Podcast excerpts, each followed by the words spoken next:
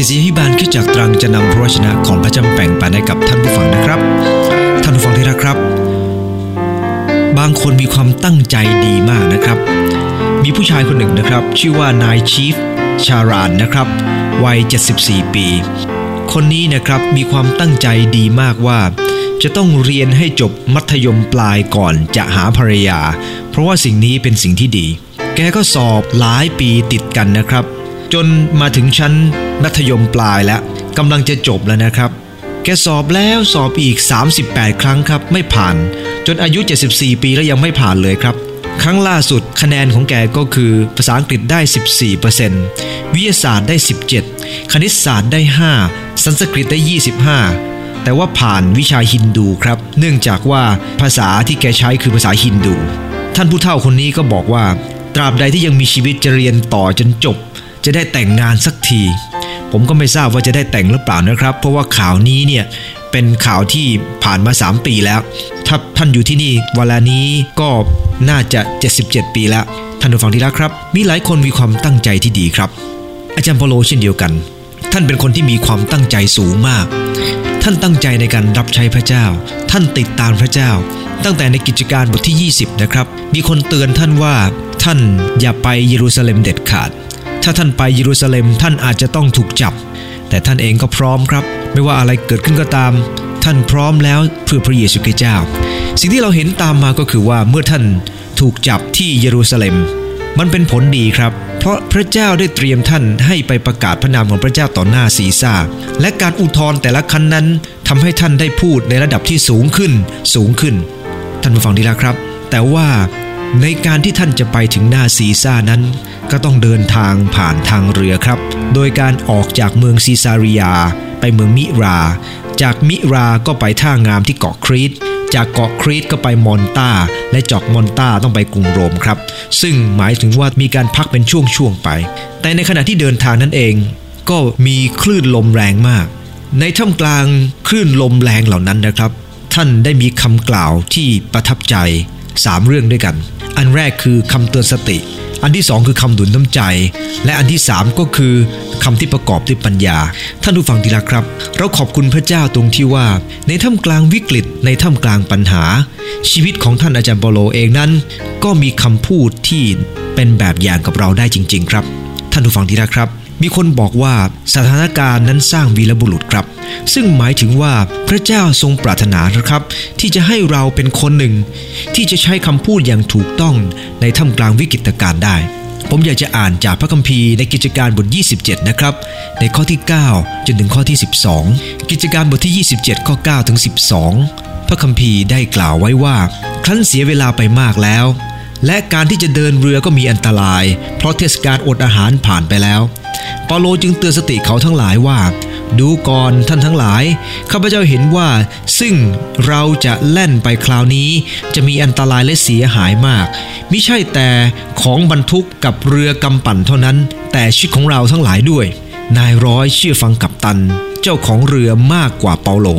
เพราะว่าท่างามนั้นไม่เหมาะที่จะจอดเรือในฤดูหนาว คนส่วนมากจึงตกลงให้ออกทะเลไปจากที่นั่น เพื่อถ้าเป็นไปได้จะได้ไปถึงเมืองฟินิกและจอดที่นั่นในตลอดฤดูหนาว เมืองฟินิกเป็นท่าเรือของเกาะครีตสำหรับจอดกำบังลม หันหน้าไปทางทิศตะวันออกเฉียงเหนือกับเฉียงใต้ ท่านผู้ฟังที่รักครับ พระคัมภีร์ได้บันทึกว่า ท่านเปาโลนะครับ ได้เตือนนายร้อย และเตือนกัปตันบอกว่า การเดินทางครั้งนี้นั้นอันตรายมาก แต่แน่นอนครับว่านายร้อยและกัปตันคงจะไม่เชื่อท่านหรอกครับ เพราะว่าท่านเป็นคนเย็บเต็นท์ท่านเป็นผู้รับใช้พระเจ้า แต่ท่านผู้ฟังที่รักครับ เปาโลได้เข้าเฝ้าพระเจ้าเป็นประจำ และพระเจ้าได้ทรงประทานปัญญาให้กับท่าน ท่านเป็นผู้พยากรณ์ของพระเจ้า ท่านรู้ว่าอะไรจะเกิดขึ้นครับ แต่นายร้อยกลับไม่เชื่อฟังท่าน เพราะไม่คิดว่า คำเตือนที่มาจากพระเจ้านั้นเป็นเรื่องสำคัญ ท่านผู้ฟังที่รักครับ เราต้องยอมรับความจริงว่า มีหลายครั้งที่มีการตักเตือนเกิดขึ้น บางคนก็ยอมรับ บางคนก็ไม่ยอมรับ เราต้องยอมรับนะครับว่า ถ้าเราเองเป็นนายร้อย เราก็คงจะไม่เชื่อเปาโลด้วยเหมือนกัน แต่ว่าท่านอาจารย์เปาโลก็ยังเตือนครับ เพราะสิ่งนี้เป็นสิ่งที่สำคัญสำหรับท่าน โรมบทที่ 10ข้อ16 ได้กล่าวว่า ไม่ใช่ทุกคนที่ได้เชื่อฟังข่าวประเสริฐ เพราะอิสยาได้กล่าวไว้ว่าพระองค์เจ้าข้าใครเล่าจะได้เชื่อในสิ่งที่เขาทั้งหลายได้ยินจากเราทั้งหลาย เราต้องยอมรับความจริงนะครับว่า แม้จะเป็นเรื่องที่ดี เป็นเรื่องของพระเจ้า เป็นเรื่องดีงาม ก็หาใช่ว่าทุกคนจะเชื่อฟังไม่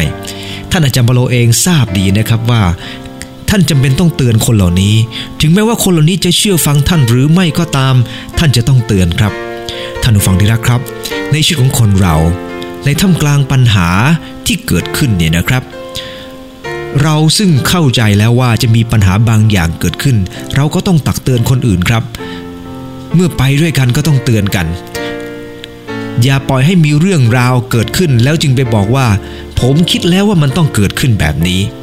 เราไม่ควรจะเป็นคนประเภทนี้ครับ แต่เราควรจะตักเตือนคนอื่นก่อน แม้เขาจะฟังหรือไม่ฟังก็ตาม เราก็ต้องพูดครับท่านผู้ฟังที่รักครับ เรื่องของพระเจ้าเช่นเดียวกันเมื่อเราพูดเรื่องของพระเจ้าให้กับหลายคนฟัง หลายคนก็ไม่สนใจครับท่านผู้ฟังดีแล้วครับเพราะเขาไม่เข้าใจว่าสิ่งที่คริสเตียนพูดนั้นมาจากพระเจ้า เหมือนกับนายร้อยเนี่ยนะครับนายร้อยก็ไม่ฟังอาจารย์โปโล เพราะสำหรับ นายร้อยพระเจ้าไม่ใช่เรื่องใหญ่ และไม่ใช่เรื่องสำคัญ เพราะท่านยังไม่มีประสบการณ์กับพระเจ้า ท่านยังไม่รู้จักพระเจ้า ส่วนอาจารย์โปโลมีชีวิตที่มีประสบการณ์กับพระเจ้า และคุ้นเคยกับพระองค์โดยตลอด ท่านผู้ฟังที่รักครับ แต่ยังไงก็ตามอาจารย์โปโลก็เตือนครับ ในเอเสเคียนบทที่3ข้อ18 ก็ได้กล่าวว่า ถ้าเราบอกแก่คนอธรรมว่าเจ้าจะต้องตายแน่ๆ และเจ้าไม่ตักเตือนเขาหรือกล่าวเตือนคนอธรรม ให้ละทิ้งความอธรรมของตนเสีย เพื่อจะช่วยชีวิตของเขาไว้ คนอธรรมนั้นจะตายเพราะความบาปผิดของเขา แต่เราจะลงโทษเจ้า เพราะความตายของเขาท่านผู้ฟังที่รักครับ พระเจ้าได้บอกกับเอเสเคียนว่า เอเสเคียน ถ้า พระเจ้าได้สั่งให้ไปเตือนคนอธรรม เอเสเคียนต้องไป คนอธรรมคือคนไม่ดี อย่าคิดว่าเขาไม่ดีแล้วเขาจะไม่กลับใจนะ แต่ถ้าท่านไม่ไปเตือนเขาและเขาต้องพินาศพระเจ้าก็จะลงโทษเอเสเคียนด้วย ท่านผู้ฟังที่รักครับ พระเจ้าทรงรักทุกคนครับ พระองค์ทรงปรารถนาให้เราเตือนสติกันและกัน แต่ยอมรับนะครับว่าหลายครั้งทีเดียวที่บางคนก็เข้าใจได้ไม่หมดหรอกครับ เหมือนกับบาทหลวงท่านหนึ่งนะครับ เทศนาจากธรรมาสดุเดือดมากครับ ลูกที่รัก พ่อขอเตือนลูกทุกคนให้ดำเนินชีวิตยำเกรงพระเจ้า เพราะเมื่อถึงเวลาที่พระเจ้าไม่พิพากษา ท่านจะพบกับเสียงร่ำไห้ และเสียงขบเคี้ยวเคี้ยวฟันเท่านั้น ทันใดนั้นนะครับ คุณยายคนหนึ่งแกก็หัวเราะท้องแข็งครับ หลวงพ่อก็ถามบอกว่า ที่สำคัญเช่นนี้มันน่าหัวเราะหรือครับ ยายก็อ้าปากกว้างนะครับ โชว์ให้คุณพ่อดูฟันว่าจริง ๆ แล้ว เธอไม่ได้มีฟันเลย และก็บอกกับคุณพ่อว่า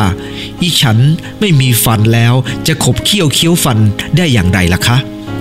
ท่านผู้ฟังที่รักครับ เราก็ต้องยอมรับว่าบางคนนั้น ฟังอะไรก็ไม่ค่อยเข้าใจคำเตือนสติที่ดีๆ ที่มาถึงตัวเอง ก็มองข้ามไปได้ แปลความหมายผิดไปได้ ท่านโยบได้กล่าวในโยบบทที่ 23 ข้อ 12 ว่าข้าไม่ได้พลากไปจากพระบัญญัติแห่งริมพระโอษฐ์ของพระองค์ข้าตีราคาแห่งพระวชนะของพระองค์สูงกว่าเจตนาข้าท่านผู้ฟังที่รักครับสำหรับโยบนั้นโยบเห็นว่าคำตรัสที่มาจากพระเจ้า มีคุณค่ามากกว่าเจตนาของเราเอง เราต้องยอมรับนะครับว่าเราแต่ละคนมีความคิดเป็นตัวของตัวเองมากทีเดียว ถ้าเป็นคำตรัสซึ่งมาจากพระเจ้า พระเจ้าสามารถจะตรัสผ่านอะไรก็ได้ คนที่คุ้นเคยกับพระสุรเสียงพระเจ้าจะรู้ดีว่าพระเจ้าสามารถจะตรัสกับเราได้มากมายหลายทางทีเดียวครับ และเมื่อพระองค์ทรงตรัส อย่าเป็นคนที่ลืมและไม่ฟังคำเตือนสตินั้น เช่นเดียวกันนะครับ พระเจ้าได้ทรงสอนเราว่า ในท่ามกลางวิกฤตเราต้องเป็นคนหนึ่งนะครับ ที่จะเป็นคนตักเตือนคนอื่นอยู่เสมอ ที่เตือนนั้นเพราะเป็นห่วง ที่เตือนนั้นเพราะรัก ที่เตือนนั้นเพราะไม่อยากจะเห็นเขาประสบปลายทางที่ไม่ถูกต้อง พระเจ้าทรงปรารถนาให้เรามีหัวใจ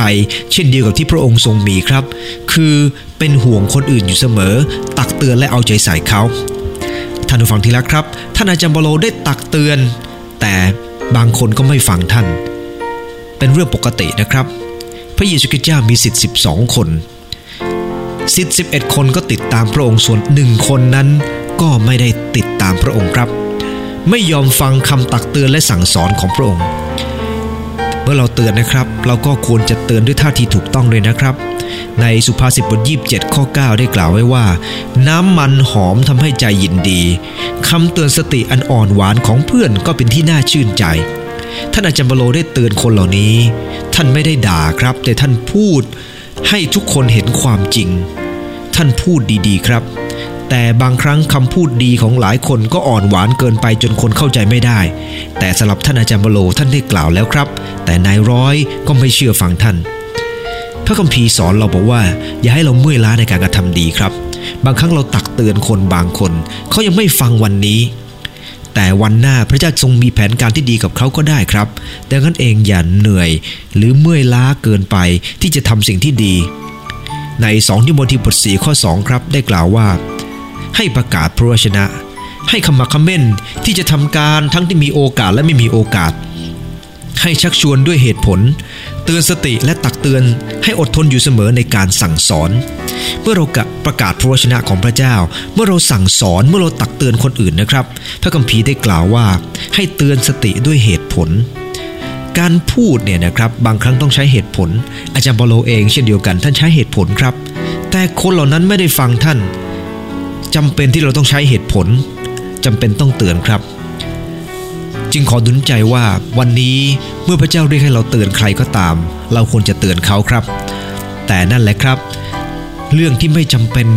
เรื่องที่ไม่มีคุณค่าเพียงพอก็อย่าไปยุ่งเขามากครับเขาจะหาว่าเราจู้จี้จุกจิก อย่าเหมือนกับนายสุรศักดิ์นะครับ นายสุรศักดิ์มายืน รอญาติของเขาอยู่นะครับ ขณะที่ญาติของเขาไปเข้าห้องน้ำเขาออกมาเจอเด็กวัยรุ่นนะครับ นั่งกินช็อกโกแลตทอฟฟี่แล้วน้ำอัดลมนะครับก็เข้าไปเตือนว่า น้องน้องรู้ไหมว่าของพวกนี้ไม่มีประโยชน์ วัยรุ่นก็บอกว่า รู้พี่ แต่ผมก็กินประจำสุรศักดิ์ก็บอกว่า อ้าวน้อง รู้แล้วทำไมยังทำอยู่ล่ะ เด็กวัยรุ่นก็บอกว่า ปู่ผมอายุร้อยปี สุรศักดิ์ก็ถามเด็กบอกว่า อายุร้อยปีนั้นปู่กินของแบบนี้เหรอ เด็กวัยรุ่นบอกเปล่าสุรศักดิ์ก็ถามต่อไปบอกว่า แล้วเอาปู่มาอ้างทำไม วัยรุ่นก็ตอบว่า ผมเคยถามปู่ว่า ปู่ครับทำไมปู่อายุยืนจังเลยครับ ปู่ก็บอกว่า เพราะปู่ไม่ยุ่งเรื่องชาวบ้าน การยุ่งเรื่องชาวบ้านอาจจะทำให้ตายก่อนวัยอันควรท่านผู้ฟังที่รักครับ สุรศักดิ์นิ่งอึ้งไปทันทีครับ เพราะวัยรุ่นกำลังด่าแล้วครับว่าไปยุ่งอะไรกับเขามากเกินไป เราต้องยอมรับนะครับว่า ในการเตือนสติของคนเรานั้น บางครั้งการเตือนสติของเรานั้นอาจจะยุ่งมากเกินไปหรือเปล่า แต่ยังไงก็ตามครับ เพราะเรารักเขานะครับในบางครั้ง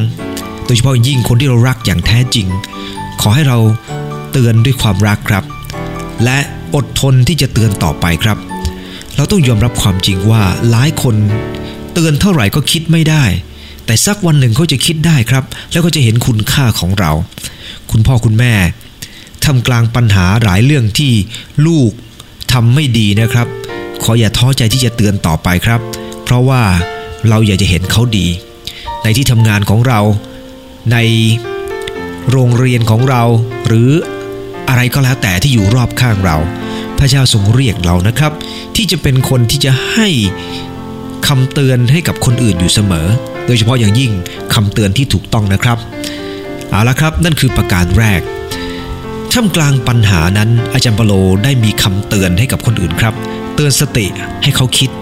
เขาจะคิดหรือไม่คิดนั้นเรื่องของเขา แต่สิ่งที่เราควรจะทำคือคำตักเตือนครับ ประการที่สองคือคำหนุนน้ำใจ นอกจากคำตักเตือนแล้ว การหนุนน้ำใจเป็นเรื่องสำคัญมาก ผมอยากจะอ่านในข้อ 21ถึง25 นะครับ พระคัมภีร์ได้อ่านไว้ว่าครั้นเขาได้อดอาหารมานานแล้ว เปาโลจึงมายืนอยู่ในหมู่พวกเขากล่าวว่า ดูก่อนท่านทั้งหลาย ท่านทั้งหลายควรได้ฟังข้าพเจ้า และไม่ควรออกจากเกาะครีตเลย จะได้พ้นจากอันตรายนี้และไม่เสียของ ข้อ 22 ได้กล่าวว่า บัดนี้ข้าพเจ้าขอเตือนท่านทั้งหลายให้ทำใจดีๆไว้ ด้วยว่าในพวกท่านจะไม่มีผู้ใดเสียชีวิต และจะเสียแต่เรือเท่านั้น เพราะว่าเมื่อคืนนี้เอง ทูตองค์หนึ่งของพระเป็นเจ้าของข้าพเจ้า ซึ่งข้าพเจ้าได้ปรนิบัติมายืนอยู่ใกล้ข้าพเจ้า ทูตนั้นกล่าวว่าเปาโลเอ๋ยอย่ากลัวเลย เจ้าจะต้องเข้าเฝ้าซีซ่า ส่วนคนทั้งปวงที่อยู่ในเรือกับเจ้านั้นดูเถิด พระเจ้าจะทรงโปรดให้รอดตาย เพราะอำนวยคำของเจ้า ดูก่อนท่านทั้งหลาย เพราะฉะนั้นจงทำใจให้ดีไว้ เพราะข้าพเจ้าเชื่อว่า การจะเป็นไปเหมือนอย่างที่พระเจ้าได้ทรงกล่าวแก่ข้าพเจ้านั้นท่านผู้ฟังที่รักครับ ในข้อ 21 และข้อ 25 มีสองคำที่เหมือนกันก็คือ พระคัมภีร์ใช้คำว่าทำใจดีๆ ไว้ การที่พูดว่าทำใจดีๆ ไว้นั้นหมายถึงให้กำลังใจคนอื่น หนุนใจเขาท่านผู้ฟังที่รักครับ ท่านเองนั้นยอมลำบากนะครับ เพื่อจะติดตามพระเจ้า และเมื่อท่านทำตามคำของพระเจ้าท่านกับเจอปัญหาที่ลุมเล้าเข้ามาอยู่ตลอดเวลา แต่ท่านอาจารย์เปโลไม่ได้มองที่นั่นครับ ท่านกับเชื่อว่า พระเจ้าให้ปัญหาเกิดขึ้น เพื่อจะให้เห็นความแตกต่างครับว่า ลูกของพระเจ้าท่ามกลางปัญหา จะสามารถหนุนใจคนอื่นได้ และสามารถหนุนใจคนที่เตือนและไม่ยอมฟังด้วยอาจารย์เปโลได้เตือนคนเหล่านั้น แต่ไม่มีใครฟังท่าน แต่เวลานี้ท่านก็หนุนน้ำใจเขาต่อไปครับ นี่คือสิ่งที่ขอดูน้ำใจท่านผู้ฟังว่า ถ้าเราเป็นห่วงคนอย่างแท้จริง ท่ามกลางปัญหา แม้ว่าคนเหล่านั้นก่อให้เกิดปัญหาก็ตาม เราก็ยังต้องมีคำหนุนน้ำใจให้กับเขาครับ เพราะนั่นคือลักษณะที่พระเจ้าทรงโปรดประทานให้เราเป็น ท่านผู้ฟังที่รักครับ แล้วจะสังเกตว่านายร้อยก็ไม่เชื่อฟังอาจารย์เปโล ลูกเรือก็ไม่เชื่อฟังอาจารย์เปโล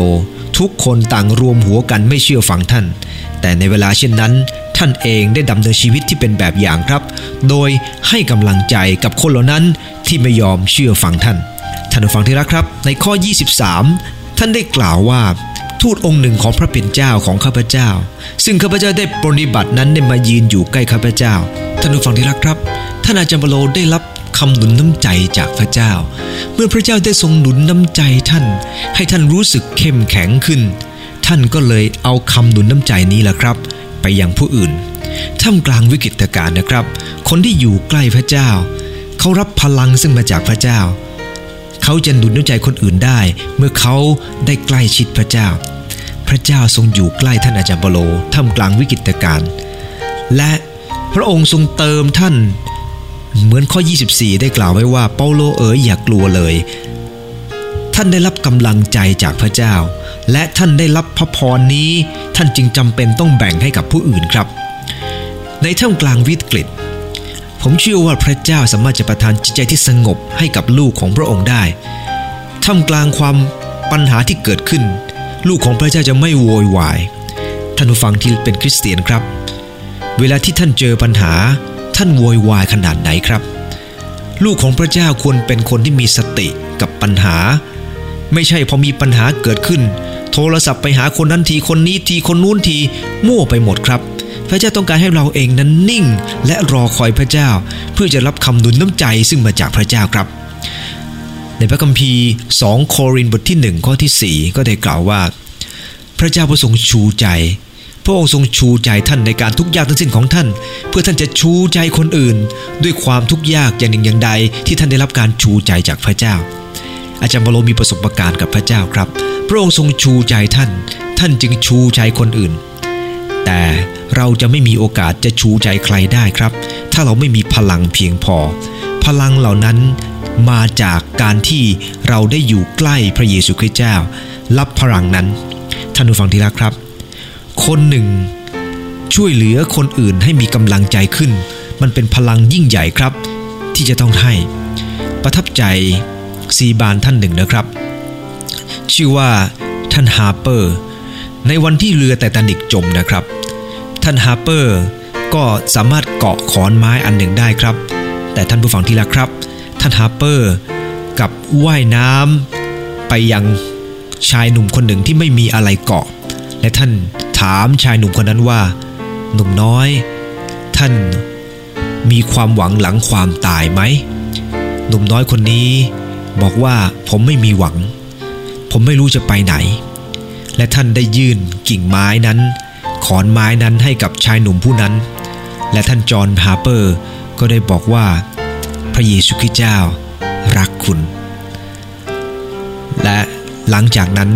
ชายหนุ่มคนนี้ก็ไม่เห็นจอห์นฮาร์เปอร์อีกเลย ท่านเสียชีวิตครับในน้ำนั้น แต่ชายหนุ่มผู้นี้กลับได้พบความจริงครับ ท่านฮาร์เปอร์ สามารถจะเผชิญต่อความตาย ท่านเป็นห่วงชายผู้นี้ครับ ท่านรู้ดีว่าชายผู้นี้ยังไม่ได้พบกับพระเยซูคริสต์ถ้าจะเผชิญจากความตาย มันเป็นภาพที่น่าสงสารมาก แต่ท่านเองนั้นรู้ว่าท่านจากโลกนี้ไปท่านก็ได้กำไรแล้วครับ จึงขอดูน้ำใจท่านผู้ฟังทุกท่านว่าจอห์นฮาร์เปอร์ใช้ชีวิตของท่านนุนน้ำใจในเวลาที่ ใกล้จะจากโลกนี้ไป ท่านมีเวลาอยู่น้อย แต่ท่านฉุกช่วยโอกาสครับ ที่จะให้เวลาน้อยนิดของท่านนั้น เกิดผลที่คุ้มค่าจริง ๆ ท่านผู้ฟังที่รักครับ อาจารย์เปโล พระเจ้าอวยพระพรท่าน ผมอยากจะให้ท่านผู้ฟังฟังในข้อที่ 24 ครั้งนะครับ ทูตนั้นกล่าวว่าเปาโลเอ๋ยอย่ากลัวเลย เจ้าจะต้องไปเฝ้าซีซ่า ส่วนคนทั้งปวงที่อยู่ในเรือกับเจ้านั้น ดูเถิด พระเจ้าจะทรงโปรดให้รอดตาย เพราะอำนวยพรตามคำของเจ้า หมายความว่าท่านอาจารย์เปาโลได้อธิษฐานเผื่อคนเหล่านั้น คนที่ไม่ฟังท่านล่ะครับ ท่านอธิษฐานเผื่อและพระเจ้าได้ทรงโปรดตามคำของอาจารย์เปาโล ในพระคัมภีร์หนึ่งพงกษัตริย์บทที่ 11 ข้อ 12 นะครับ ก็ได้กล่าวบอกว่ากระนั้นก็ดีเพราะเห็นแก่ดาวิดบิดาของเจ้า เราจะไม่กระทำในวันเวลาของเจ้า พระคัมภีร์ตอนนี้ก็ได้กล่าวถึงเรื่องของกษัตริย์โซโลมอนว่าพระเจ้ายังทรงพระเมตตากษัตริย์โซโลมอน เพราะว่าเห็นแก่ดาวิดโซโลมอนทำผิดทำบาปกับพระเจ้ามากมายครับ แต่เพราะดาวิดรักพระเจ้า ดาวิดได้วิงวอนเผื่อลูกหลานของท่านตลอดเวลา และพระเจ้าได้อำนวยพระพร เพราะคำของดาวิดครับ เห็นไหมครับว่าคำที่กล่าวว่า เพราะเห็นแก่ดาวิดบิดาของเจ้าเนี่ยใช้ถึง 8 ครั้ง ในพระคัมภีร์1 2มงกษัตริย์นี่นะครับ พระเจ้าอวยพระพร เพราะดาวิดครับ หลายครั้งทีเดียว แม้คนอื่นจะไม่ฟังเรา แต่พระเจ้าก็ยังอวยพระพรเขา เพราะเราอธิษฐานเผื่อเขา ท่านผู้ฟังที่รักครับ ท่านที่เป็นคริสเตียน อธิษฐานเผื่อคนอื่นครับ เพราะพระเจ้าทรงฟังในสิ่งที่เราวิงวอนอยู่เสมอ พระองค์ทรงเห็นแก่เราครับ ดังนั้นนะครับในที่ทำงานของเราก็ดี หรือในสังคมของเรา ในครอบครัวของเรา ในท่ามกลางปัญหานั้น เราอย่าเป็นคนโวยวายซะเองครับแต่ให้เราเป็นคนหนึ่งที่จะหนุนน้ำใจคนอื่นให้มีกำลังขึ้น ผมชอบเรื่องราวของเด็กคนหนึ่งนะครับ เด็กคนนี้ได้ไปหาอามาตี้ซึ่งเป็นช่างทำไวโอลิน และบ่นน้อยใจว่า เขาไม่สามารถจะร้องเพลงไพเราะได้ ดนตรีก็เล่นไม่เป็นอามาตี้ก็ปลอบใจครับว่าทุกคนมีส่วนสร้างดนตรีทั้งนั้นแหละ บางคนก็ร้อง บางคนก็เล่น บางคนอาจจะวาดรูป เพื่อจะทำให้เกิดความสวยงาม แต่ส่วนฉัน ฉันสร้างไวโอลิน และสุดท้าย อามาตี้ได้สอนเด็กหนุ่มคนนี้ครับ เพื่อจะสร้างไวโอลิน เด็กคนนี้ได้เติบโตขึ้น และสร้างไวโอลินครับ และต่อมาไวโอลินของเขากลายเป็นไวโอลินที่มีชื่อเสียงมากครับ เด็กคนนั้นคือแอนโทนีสตราดิวาริอัสผู้สร้างไวโอลินที่มีเสียงที่ไพเราะอันดับหนึ่งของโลก เหตุนี้เกิดขึ้นเพราะคำหนุนน้ำใจของอามาตี้ครับอามาตี้ได้หนุนน้ำใจเด็กคนนี้ คำหนุนน้ำใจมันช่วยให้พลังเกิดขึ้นได้มากทีเดียวครับ มีคนได้พูดบอกว่า การออกแรงมีสองแบบ อันที่หนึ่งก็กดลงไป และอีกอันหนึงก็คือยกขึ้นมา กดลงไปหมายถึงด่า ยกขึ้นมาหมายถึงหนุนใจ เราออกแรงเหมือนกันครับ แต่แรงไหนครับ จะทำให้สิ่งดีๆ เกิดขึ้นมากกว่า ขอหนุนน้ำใจท่านผู้ฟังทุกท่านนะครับ พระเจ้าทรงปรารถนา ให้คำพูดของเราเป็นคำพูดแห่งการหนุนน้ำใจ ในข้อที่ 33 ของบทเดียวกันนะครับ พระคัมภีร์ได้บันทึกว่า ครั้นรุ่งเช้านะครับอาจารย์เปโลได้ชวนคนทั้งปวงให้รับประทานอาหาร และกล่าวว่าวันนี้เป็นวันที่ 14 ท่านทั้งหลายต้องเฝ้าคอยอยู่และอดอาหารไม่ได้ทานอะไรตลอดมา ฉะนั้นข้าพเจ้าขอชวนท่านทั้งหลาย ให้รับประทานอาหารเสียบ้าง เพื่อจะดำรงชีวิตอยู่ได้ เพราะเส้นผมของท่านจะไม่เสียไปสักเส้นเดียว ครั้นกล่าวอย่างนั้นแล้วท่านจึงหยิบขนมปัง ขอบพระเดชพระคุณพระเจ้าต่อหน้าคนทั้งปวง แล้วหักรับประทาน สังเกตจากพระคัมภีร์ตอนนี้นะครับ แม้คนเหล่านั้นจะไม่เชื่อฟังท่าน แต่ท่านเองนั้นได้ให้กำลังใจครับ การให้กำลังใจคนนั้น ไม่ใช่เพียงแต่แค่คำพูดเท่านั้น แต่การกระทำของเราก็สามารถจะช่วยให้คนอื่นนั้นมีกำลังใจได้ ท่านอาจารย์บโลได้ขอบคุณพระเจ้า แสดงถึงความมั่นใจว่า ท่านเองเชื่อว่าสิ่งที่พระเจ้าทรงตรัสนั้นเป็นจริง ท่านจึงแสดงออกมาครับ ในหลายครั้งทีเดียวที่คำหนุนน้ำใจ อาจจะมาด้วยการแสดงออกด้วยก็ได้ท่านผู้ฟังที่รักครับ พระคัมภีร์ได้บันทึกในข้อ 36 ว่า คนทั้งบวงก็มีกำลังขึ้นจึงรับประทานอาหาร เห็นไหมครับ ท่านให้โอกาสนี้แล้วครับ เป็นโอกาสที่จะให้กำลังใจคนจำนวนมากมาย ในท่ามกลางวิกฤตการณ์ลองถามตัวเองครับว่า วันนี้ถ้าเหตุการณ์ไม่ดีเกิดขึ้น เราจะกลายเป็นคนที่หนุนน้ำใจคน หรือกลายเป็นคนที่แช่งด่ากัน หรือนินทากัน เมื่อเราเจอปัญหาเกิดขึ้นคำที่ออกมาจากปากของเรา เป็นคำแบบไหน เป็นคำบ่นพรั่งพรูออกมา หรือจะเป็นคำที่จะเตือนสติและเป็นคำหนุนน้ำใจ ประการต่อไปนะครับประการที่ 3คำพูดของท่านท่ามกลางปัญหาเป็นคำพูดที่ประกอบด้วยปัญญานะครับ ในข้อ 27 ได้กล่าวไว้ว่า จนถึงคืนที่ 14 แล้ว เรายังลอยอยู่ในทะเลอาเดรีย ประมาณเที่ยงคืนพวกกลาสีก็สำคัญว่ามาใกล้แผ่นดินแล้ว ครั้นอย่างน้ำดูก็วัดลึกได้ 40 เมตร เมื่อไปอีกหน่อยหนึ่งก็ยังได้ 30 เมตร เขากลัวว่าจะโดนฝั่งที่มีหิน จึงท่อสมอ ท้ายสี่ตัวตั้งหน้าคอยจนถึงเวลาเช้า ข้อ 30 กล่าวว่า เมื่อกลาสีหาช่องทางจะหนีจากกำปั่น และย่อนเรือลงที่ทะเลแล้วทำทีว่าจะทอดสมอออกจากหัวเรือ เปาโลจึงกล่าวแก่นายร้อยและนายทหารว่า ถ้าคนเหล่านั้นไม่อยู่ในกำปั่น ท่านทั้งหลายจะรอดตายไม่ได้เลย ทหารจึงตัดเชือกที่ผูกเรือเล็ก ให้ตกลงน้ำไปเสีย สังเกตนะครับ ก่อนหน้านั้นพวกทหารไม่เชื่ออาจารย์เปาโลเลยแม้แต่นิด แต่หลังจากผ่านเหตุการณ์มา พิสูจน์แล้วว่า คนที่อยู่ใกล้ชิดพระเจ้า พระเจ้าทรงสำแดงความจริงให้กับเขาคำพูดของเขาเข้าใจปัญหาครับ พระเจ้าไม่ได้สร้างเรามาเพื่อจะเป็นคนที่ไม่มีปัญญา แต่ผมเชื่อแน่นอนครับว่า ที่พระเจ้าให้ปัญหาเกิดขึ้นนั้น เพื่อพระเจ้าจะได้สำแดงพระปัญญาของพระองค์ให้ปรากฏในชีวิตของลูกของพระเจ้า และเมื่อเราเองนั้น เจอปัญหาที่เกิดขึ้น ขอพระเจ้าประทานปัญญาให้กับเราครับ ให้คำพูดของเราเป็นคำพูดที่จะแก้ปัญหาไม่ใช่สร้างปัญหา ท่านผู้ฟังที่รักครับ ปัจจุบันนี้เมื่อมีปัญหาเกิดขึ้น คริสเตียนหลายคนแทนที่จะเป็นคนแก้ปัญหากับสร้างปัญหาให้เกิดขึ้น จากที่หนักอยู่ก็กลายเป็นหนักยิ่งขึ้น เพราะตัวเองสับสนกับพระทัยของพระเจ้า พระเจ้าไม่ปรารถนาครับ ที่จะให้เราจมปลักกับปัญหา แต่ปรารถนาให้เราลุกขึ้นมา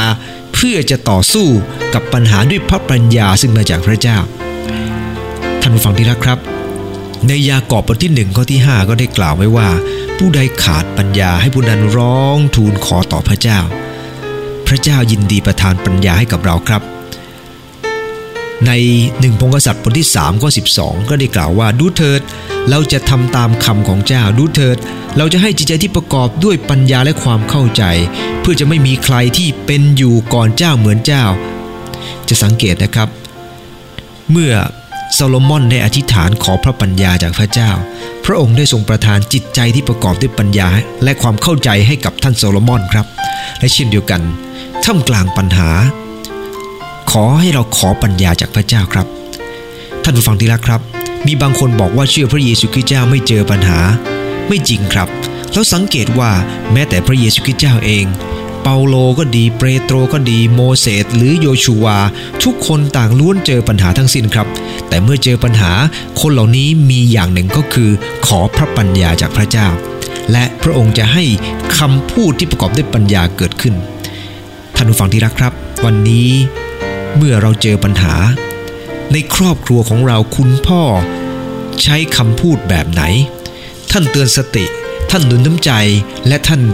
ใช้คำพูดที่ประกอบด้วยปัญญาในการแก้ปัญหาหรือไม่ หรือท่านบ่นต่อว่าโทษคนนั้นคนนี้ คุณแม่ล่ะครับ ลูกๆล่ะครับ ท่านใช้คำพูดแบบไหน ที่ทำงานของเรา หลายคนเป็นหัวหน้าครับ หลายคนเป็นหัวหน้า และทำให้ลูกน้องบาดเจ็บมากมาย เหมือนกับนายร้อยหรือเปล่านายร้อยไม่ยอมฟังคำเตือนทำให้ลูกน้องต้องบาดเจ็บทำให้หลายคนในเรือต้องสูญเสียข้าวของ เพราะไม่ยอมฟังคำเตือนซึ่งมาจากพระเจ้า แต่ขณะเดียวกันท่ามกลางปัญหาอาจารย์เปโล ซึ่งคนอื่นถือว่า ไม่ได้เป็นคนยิ่งใหญ่ ไม่ได้เป็นคนมีเกียรติ เป็นนักโทษ กลับกลายเป็นคนที่หนุนใจคนอื่นได้ ในท่ามกลางปัญหา ขอให้พระเจ้าใช้ชีวิตของเราครับ เป็นพระพรเพื่อผู้อื่น อธิษฐานด้วยกันครับข้าแต่พระเยซูคริสต์ขอบคุณพระองค์ที่พระองค์ทรงอนุญาตให้ปัญหาเกิดขึ้น และขอทรงสอนข้าพงหลายท่ามกลางปัญหาเหล่านั้นข้าพงหลายจะเป็นคนหนึ่งที่จะเตือนสติผู้อื่น หนุนน้ำใจเขา และมีคำที่ประกอบด้วยปัญญาอยู่เสมออย่าให้ข้าพงหลายเป็นคนที่ ขาดเขาเบาปัญญา แต่ตรงกันข้ามให้ข้าพงหลายเป็นคนที่เตือนคนอื่น ด้วยพระทัยของพระเจ้า ด้วยคำหนุนน้ำใจที่จะช่วยเขาเข้มแข็งขึ้น รู้ว่าอะไรถูกอะไรผิด ขอให้คำหลายสามารถจะแก้ปัญหาที่อยู่ตรงหน้าได้ด้วยพระปัญญาที่มาจากพระองค์ อธิษฐานด้วยกันในพระนามพระเยซูคริสต์เจ้า อาเมน ขอพระเจ้าอวยพรทุกท่านครับ